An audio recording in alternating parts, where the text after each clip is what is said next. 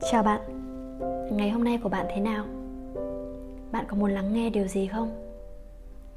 Chào mừng các bạn đã đến với Nghe Em à, Không biết sao mà đến tận bây giờ mình mới có thể làm được cái số đầu tiên trên cái kênh podcast này của mình Có lẽ là cái thời điểm nó chưa đến Chưa phù hợp Hoặc mình chưa có một cái sự thôi thúc thực sự rõ ràng ở bên trong Nhưng mà đến tận hôm nay mình đã có cái niềm cảm hứng để làm điều đó và cho chính bản thân mình.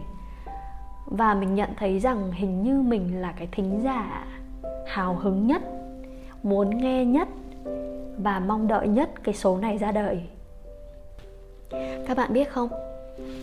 Cái câu hỏi đầu tiên ấy ờ, mình có nói ở ngay đoạn đầu là ngày hôm nay của bạn thế nào? Bạn có muốn lắng nghe điều gì không? Đó là cái câu hỏi mà mình thường đặt ra cho chính bản thân mình mỗi ngày. Nó đôi khi nó là một cái cách vô thức, nhưng mà đây là một cách vô cùng hữu hiệu để biết rằng cái cảm nhận của mình ra sao, mình mong muốn điều gì trong cuộc sống của mình. Và cái điều mà mình muốn chia sẻ ở đây là những cái việc làm đầu tiên mình yêu bản thân đó là gì? Cái đầu điều đầu tiên ấy, đó là mình đã quay trở lại với cái thói quen ngày xưa của mình đó là nói chuyện trong gương. Bạn biết không, khi mà đối mặt với chính bản thân mình trong gương, mình được là chính mình và thoải mái nhất. Và mình cũng không thể nhớ ra được là mình đã bỏ, từ bỏ cái thói quen này từ bao giờ. Và cái cảm giác mất kết nối với bản thân, từ đó nó cứ mất dần mất dần mất dần. Và cái cảm nhận của chính bản thân mình cũng thế mình không biết rằng mình thích điều gì trong cuộc sống mình không biết được rằng mình mong muốn điều gì trong cuộc sống của mình. Và khi mà nhận ra rằng mình cần yêu bản thân mình nhiều hơn thì mình đã quay trở lại tìm lại những cái thói quen cũ. Mình nghĩ đây là một trong những cái thói quen giúp mình kết nối lại với bản thân mình rất nhiều. Cách thứ hai đó là viết 10 điều biết ơn mỗi ngày. Uhm, mình đã từng thực hiện cái điều viết 10 điều biết ơn này trước đây khoảng vài lần. Có thành công, có thực hiện trọn vẹn và cũng có những lần bỏ cuộc. Nhưng đối với mình, những cái lần này thực hiện, viết 10 điều biết ơn, nó là một cái trạng thái và những cái cảm xúc nó vô cùng vô cùng là tự nhiên. Ở bên trong lòng mình ấy, mình cảm thấy có một cái sự rất là đủ đầy và ngập tràn. Ngập tràn tình yêu thương, ngập tràn sự chân thành mình biết ơn cái gì? Mình biết ơn những thứ mà mình đang có.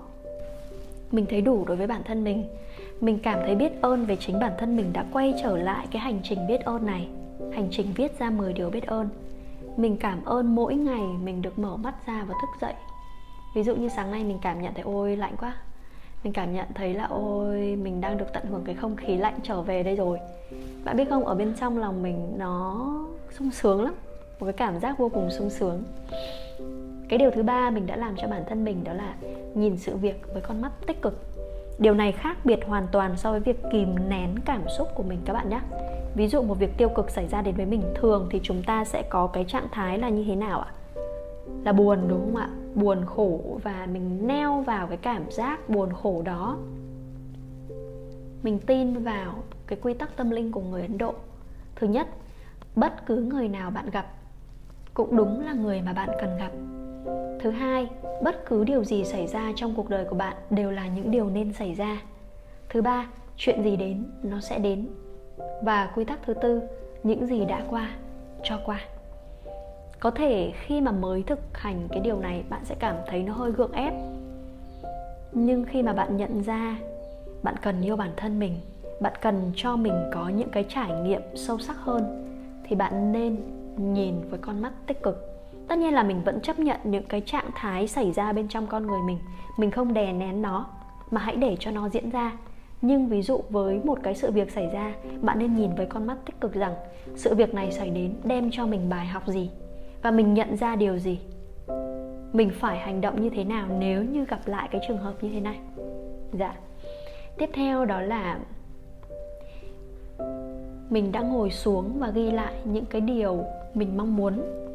Và tự nhủ với bản thân mình rằng kiên định đi theo. Mình mong muốn một cuộc sống như thế nào? Mình mong muốn đem đến cái giá trị gì? Mình mong muốn một người đồng hành với mình như thế nào? Tất cả tất cả, chúng ta đều có thể thực hiện được nếu như bạn có niềm tin. Thứ tư, cầu nguyện hoặc gửi nguyện ước. À mình cũng không biết là đến thứ mấy nữa cầu nguyện hoặc gửi nguyện ước. Uhm, tất cả chúng ta đều không biết trước được rằng điều gì sẽ xảy ra trong tương lai đúng không? Nhưng mình luôn luôn có những cái niềm tin vào những lời nguyện ước. Chỉ cần khi chúng ta phát ra cái tâm nguyện mong muốn thì chắc chắn sẽ nhận được phản hồi. Có thể phản hồi đó đúng hoặc không đúng đối với cái mong muốn của bạn nhưng hãy cứ có niềm tin. Điều tiếp theo đó là mình viết mình đã quay trở lại viết rồi các bạn ơi mình rất thích viết và viết cũng là một trong những cái cách giúp mình kết nối. Và điều tiếp theo mình làm cho chính bản thân mình đó là mình ngồi thiền. Ngồi thiền đối với mình rất là đơn giản, nó chỉ là ngồi, quan sát hơi thở, cảm nhận hơi thở, cảm nhận cơ thể của mình.